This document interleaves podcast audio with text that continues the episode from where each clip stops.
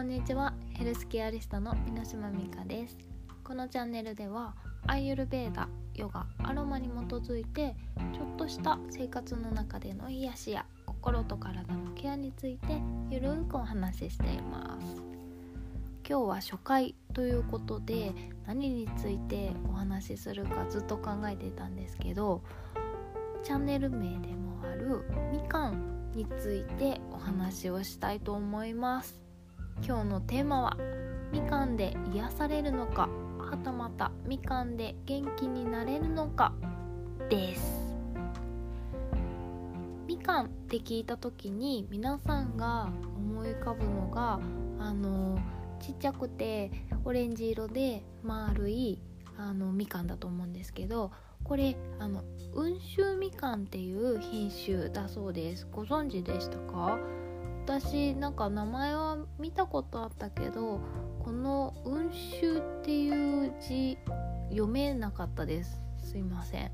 あの暖かいのを「温」に、え本州の「州」ですね。あの温州みかんだと ずっと思っていたんですけどどうやら温州みかんと呼ぶそうです。でこの温州みかんなんですけどまあご存知の通りビタミン C とクエン酸が豊富で、え、食物繊維もたくさん入っています。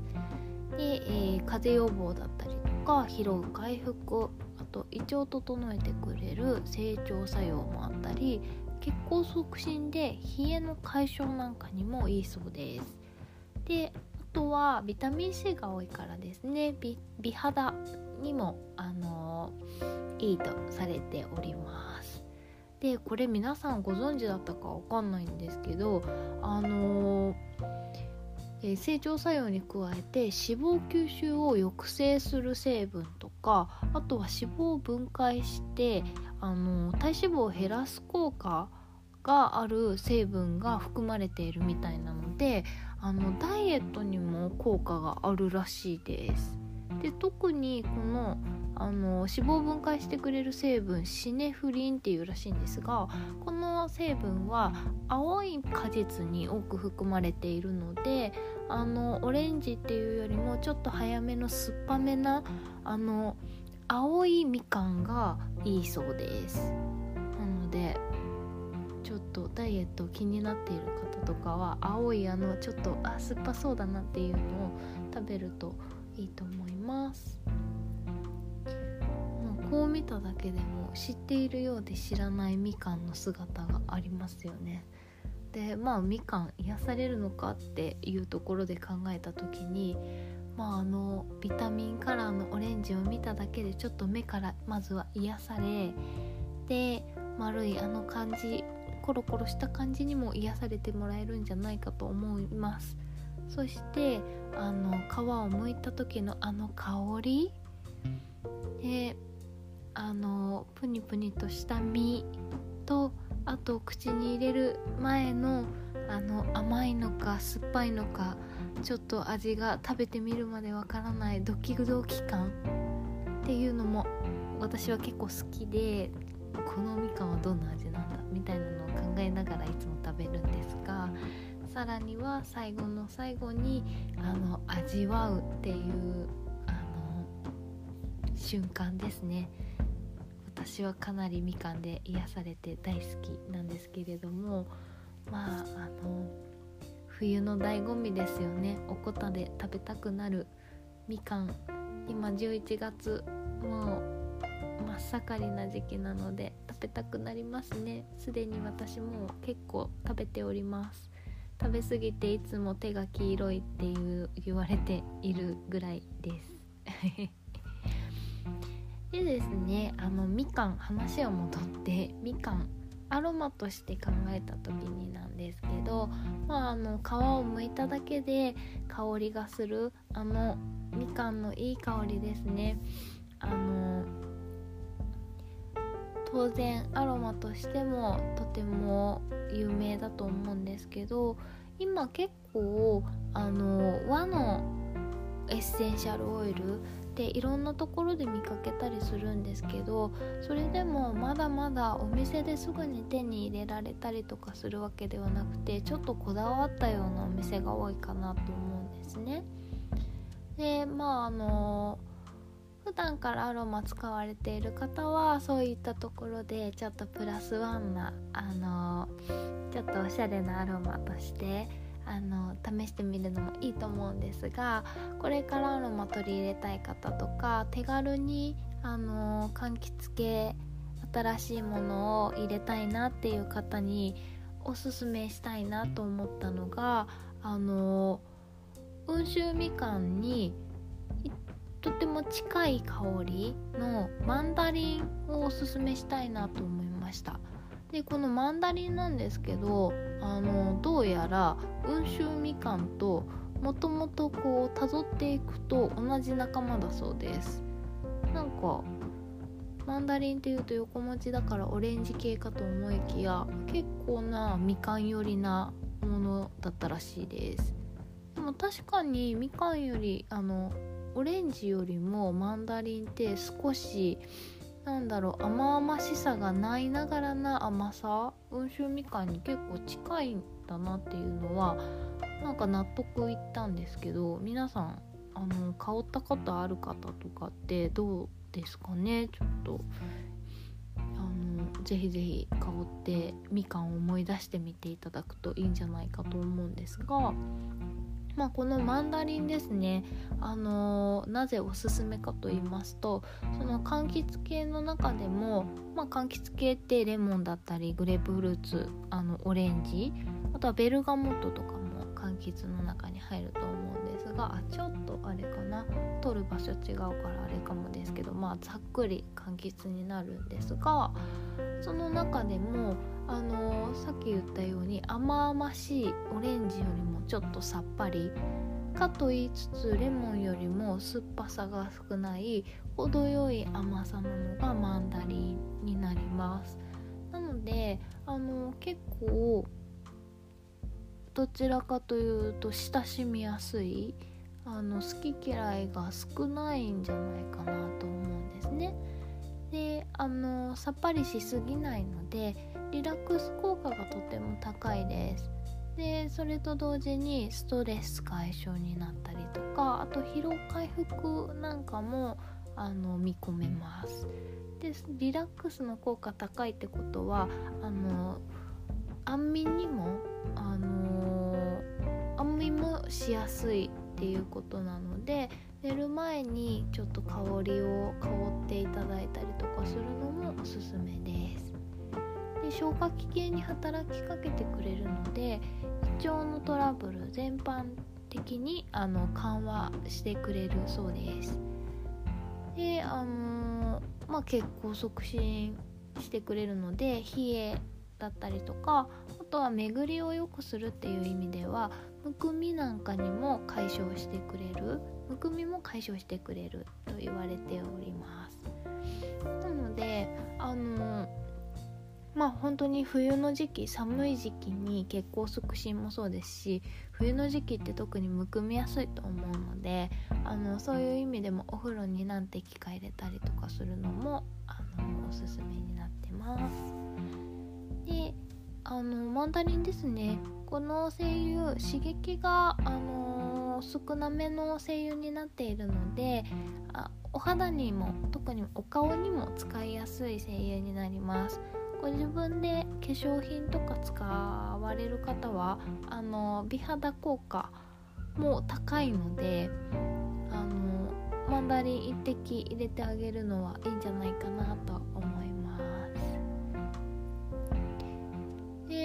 あの刺激が少ない分お子様にも使っていただける精油になっています。香り自体親しみやすいですしあとはあのお子さんですと、まあ、大体使用量の目安としては成人の方の半分以下って言われているので、まあ、例えば、あの、セルフマッサージをするってなって何か、まあ、スイートアーモンドとかそういうベースのオイルを用意してそこに大人の人で例えば2滴ポタポタってあのエッセンシャルオイルを入れるとしたら子供は1滴にしておく。それかもう本当に使わないであのオイルだけで使っていくあのベースのオイルだけ使っていくっていう方法でもいいんじゃないかとは思います。で香り自体で男性とかでも親しみやすいと思うのでご家族がいらっしゃっても使いやすいアロマの一つになります。ただあの柑橘系で多いのが光毒性っていうものですね。あの気をつけていただきたいんですがマンダリンに関してはこの光毒性をあのに引っかかってしまうフロクマリンっていう成分ですね。ほぼ入っていません。ただあのほぼないなんですけど全くないわけではないのでやっぱりあのセルフトリートメントセルフマッサージをしたりとかあのされる場合はまあ一応気をつけて塗った後は6時間から8時間あの日光に当たらないようにしてあげた方がいいんじゃないかと思います。でこの光毒性って何？っていう話なんですけどそのフロクマリンっていう成分がですねお肌につくことであのお肌についてさらに日光を浴びてしまうとそこであのお肌に色素沈着してしまうんですね。なので、まあ、いわゆるシミになってしまうっていうものなんです。で特につあのフロクマリンとあとベルガプテンっていうものもそうですねその辺りなんですけどあの特に強く気をつけた方がいいのがあのベルガプテンって言われるぐらいなのでベルガモットが一番多く含まれているんじゃないかなと思います。その他にもあのいろいろ含まれてるものあるのであのその都度柑橘系はちょっと光毒性があるよっていうのをあの考えた上でちょっとチェックして使っていただくといいんじゃないかと思います。ただ今あのフロクマリンフリーっていう FCF って書いてある精油あの例えばベルガモットでも FCF っていうものが出ているんですけどそれは光毒性っていうのを抜いてある精油になるのでその精油はあの、塗った後にお肌に使った後に日に浴びても大丈夫だよっていうものなのでもしあのベルガモットとか、まあ、マンドリンも気になる方で、あの、塗った後に日を浴びる可能性があるとか気にしたくないっていう方はそういう FGF のものを選んでいただくといいんじゃないかと思います。まあ、ほぼほぼそんなに今まで私がアロマとかで、あのー、そこまで気を使ったことはないです。ただやっぱりあの夏の時期とかお肌が、あのー、出て出ているというかタンクトップでお客さんいらっしゃった時とか帰りも日差しギンギンの時とかはちょっと考えてあげたりとかしますけど冬とかあの長袖着てたりとかするとそこまでそんなに絶対柑橘はやめた方がいいですとかは言ったことはないです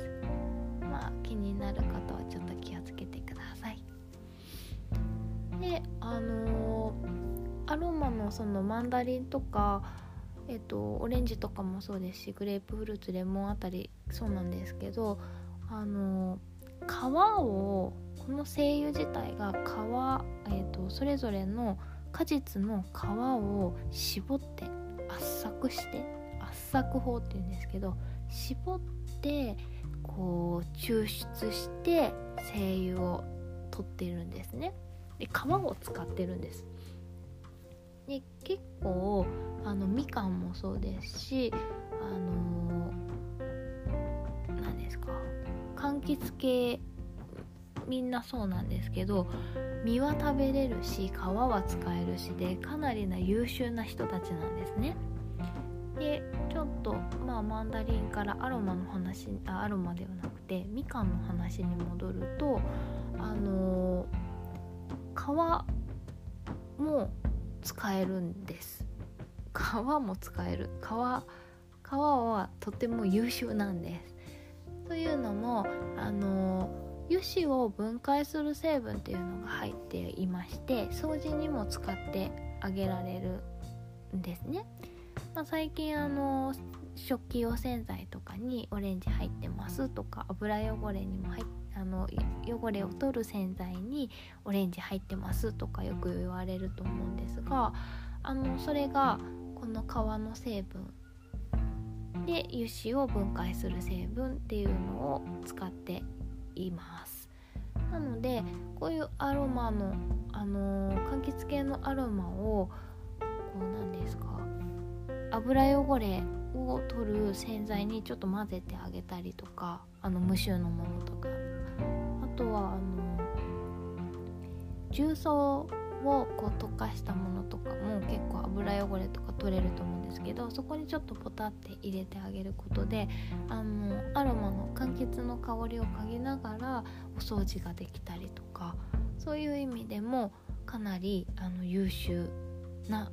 ものになります。で生の、あの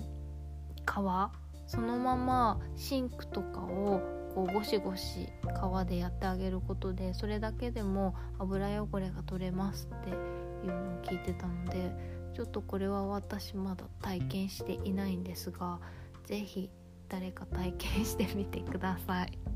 そのうち私もやります。であのー、陳皮っていうのも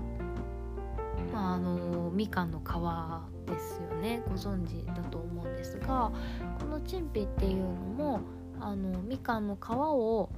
本当に作り方自分で作れるらしいんですがあの1週間ぐらい天日干しするだけっていうことでただ単にあの乾燥させた皮ですね。でこのチンピ作って1週間天日干しで作れたらあの逆に湿気とかに弱いみたいで水分吸収しやすいらしいのであの防湿剤と一緒に密閉容器で保存しておくっていうのが大事らしいです。であの皮っていうと結構作る過程で農薬だったりとかワックスとか結構ついてるもの多いと思うので気になる方は湯通ししたりとかとは私もよく使うんですがあの農薬落としっていうあの食品用洗剤ですね。でまずは洗ってあの実を食べてで皮は天日干しするっていうのがちょっと理想的なんじゃないかなと思います。この作った陳皮なんですけど、まあ、あの漢方とかだとあの風邪薬とか胃薬としてあのの中にこう小さくして一緒に入っているそうですしあーって思ったのが七味唐辛子にも使われてるんですよね。あのおうどんとかに入れた時にちょっとこう風味がちょっと何て言うんですかさっぱりした風味が出るあれ陳皮なんですよね。なんか美味しくなりますよね。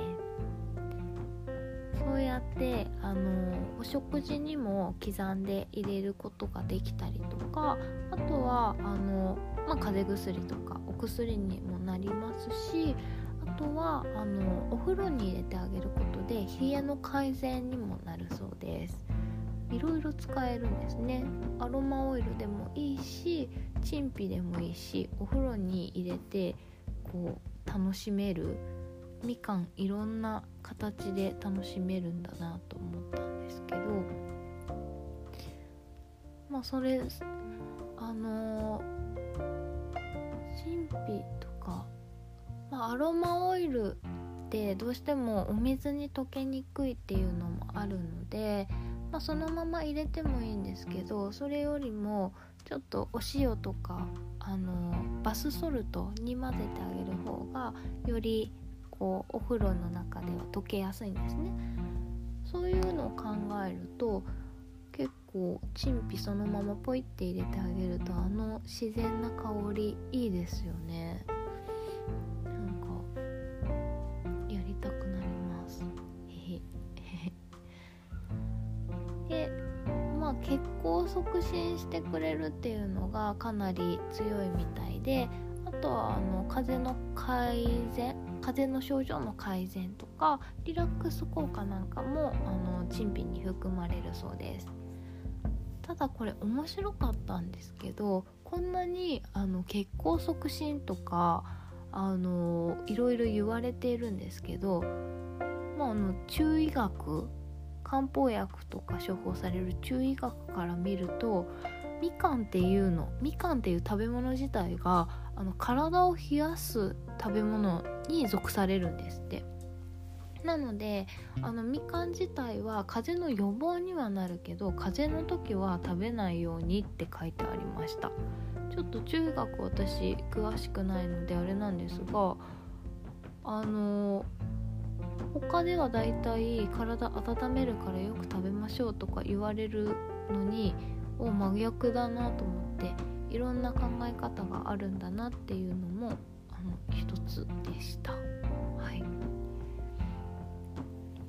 でですねそのまた陳皮の話になっちゃうんですけどあのまあ柑橘系自体がそうなんですけどあの結構虫除けとしてあの使えるんですね気皮作用っていうんですけどこの虫除けの作用があの陳皮もあるみたいで細かく刻んで植木鉢の土に混ぜ込むっていうのもあの効果的だそうです。結構最近あのお家の中に観葉植物置いてらっしゃる方多いと思うのでなんか虫とか私虫が気になってお家の中に観葉植物置けてないんですけどあこれだったらこれであのチンピ入れて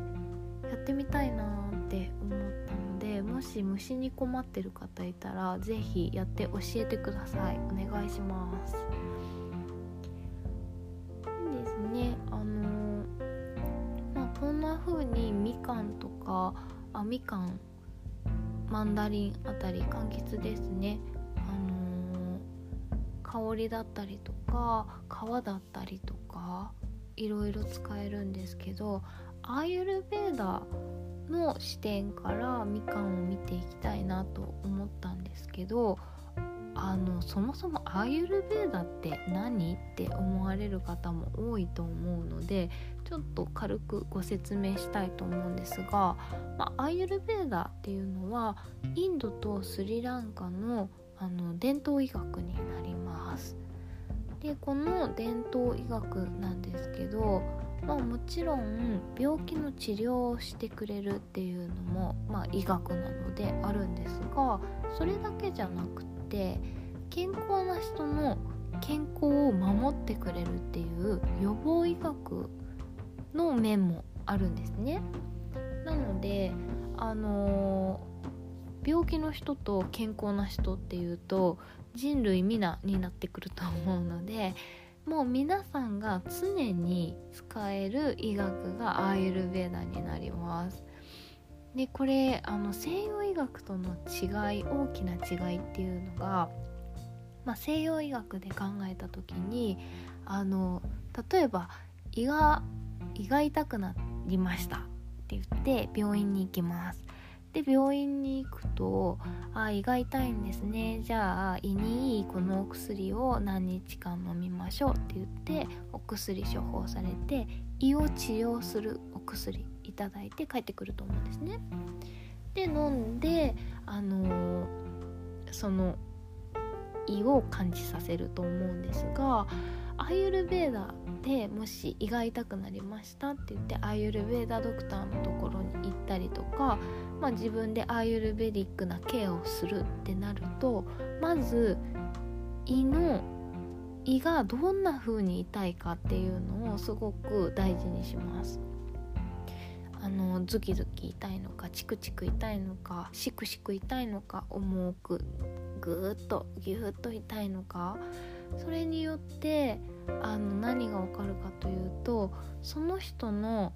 今のバランス崩したバランスだったりとかその人の体質を見てその体質がどういうふうにバランスが崩れたから胃がこう痛くなっちゃったっていうかあの考え方をしていきます。なのであの治療としても胃を治すというよりはその胃が痛くなった原因のバランスを整えるっていうような治療をします、まあ、間接的って言ったら間接的かもしれないんですけど胃だけを見るんじゃなくてその人を見てその人の崩れたものをあのこう整えて全体的に直していく整えていく良くしていくっていうのがアユルベーダになります。なのでまあそうですね。あのー、普段のケアアーユルベディックなケア私たちアーユルケアと呼んでるんですけどアーユルケアとしてはあの薬というよりは普段の生活の仕方だったりとか、まあ、リズムだったりとかあとは食べるものの食べる量だったりとか食べる質だったりとか食べる時間もそうですしあの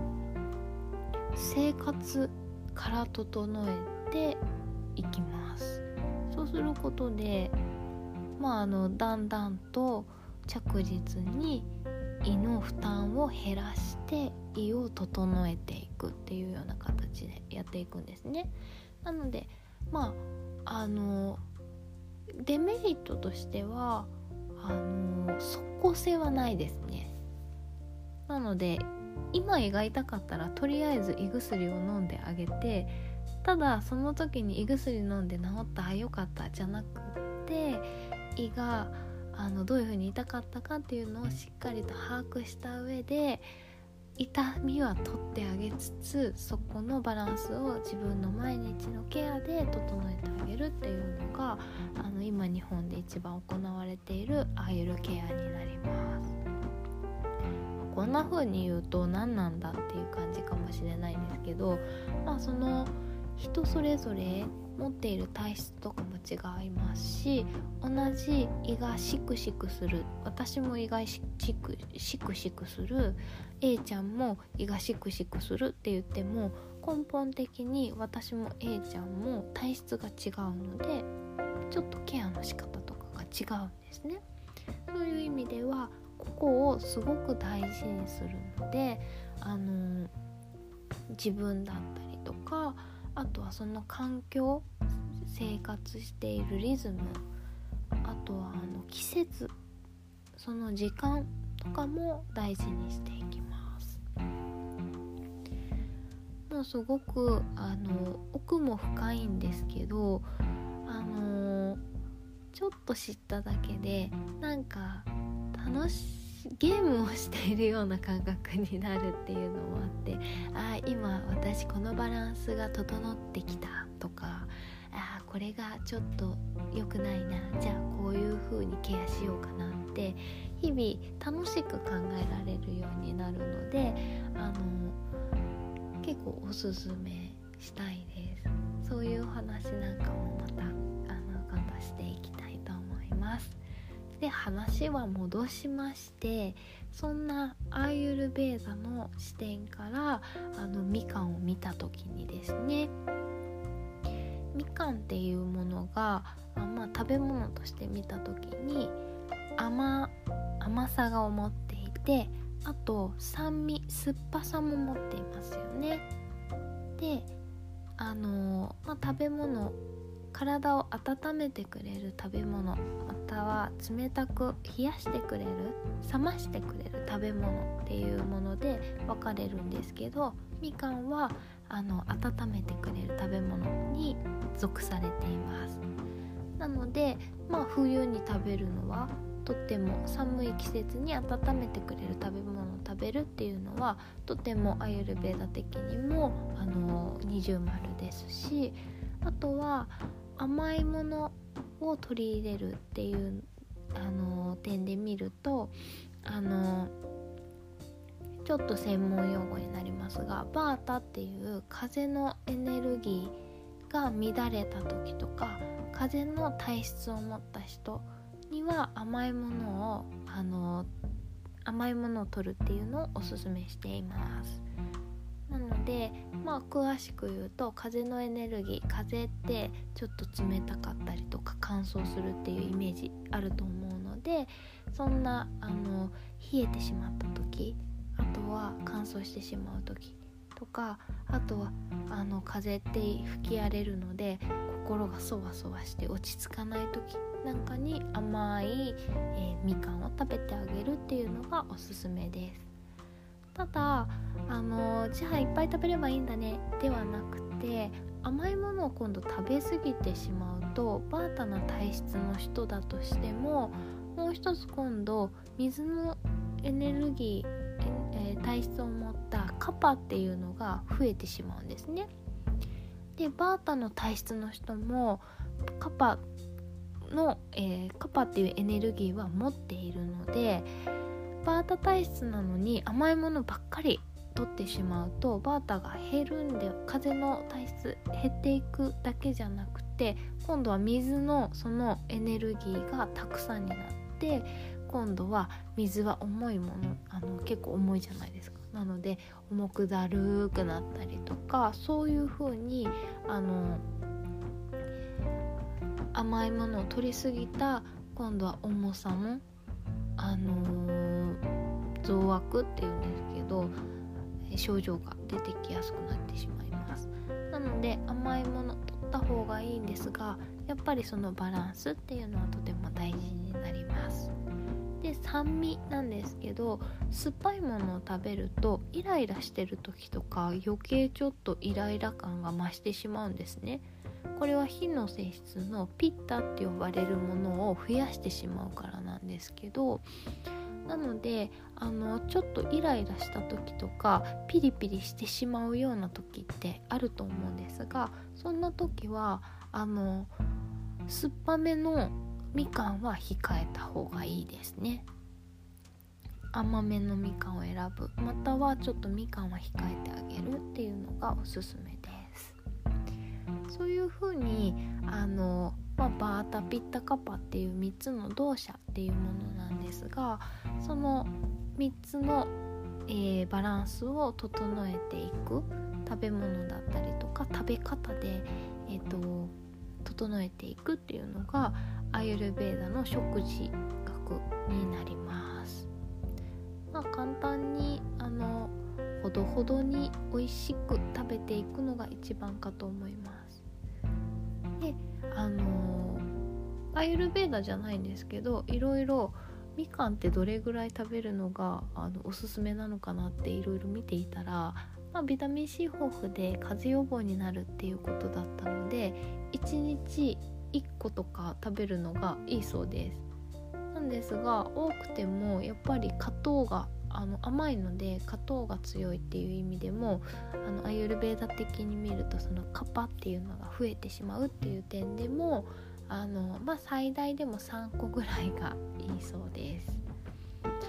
美味しいとなんか結構いっぱい食べちゃうんですけど、まあ、大体1個から3個を目安にしてみてください。こんな感じでですねみかんについていろいろ考えてみたんですがみかんって結構癒しですよね。かなり癒しだと思いませんか？なんか見た目。最初も言ったんですけど見た目。香り。味。皮まで使えるっていう点でももうなんか最高に癒されるし元気になるんじゃんと思って。なんかこれからの季節あのもっと大事にみかんと寄り添いながら生活したいなと私が思いました。皆さんいかがでしょうか？もうぜひぜひあの何かこれやってみたいなって思ったものとかあのみかんもう食べたいっていうのでもいいので 明日から今日からやってみてください。私はぜひ絶対あのチンピ作りたいと思いました。まだちょっとあのこれ見つけてからみかん食べてないのでできてないんですけどチンピ作ったらあのインスタの方にあげたいと思うのでよかったら私のインスタあのチェックしてみてください。あの普段の活動とかもこちらに載せているんですがサナーティオアンダーバーミノミカっていうアカウント名でやっています、の他ご質問とかお便りあとは皆さんの癒しのシェアとかあとは今日のあのみかんの話を聞いて何かあのやってみたよなんていうのもありましたらみのみか .yoga.gmail.com までぜひぜひメールお待ちしております。ではですねそろそろお別れのお時間となります。本日もご視聴ありがとうございました。次回は来週月曜日にお会いいたしましょう。それではさようなら。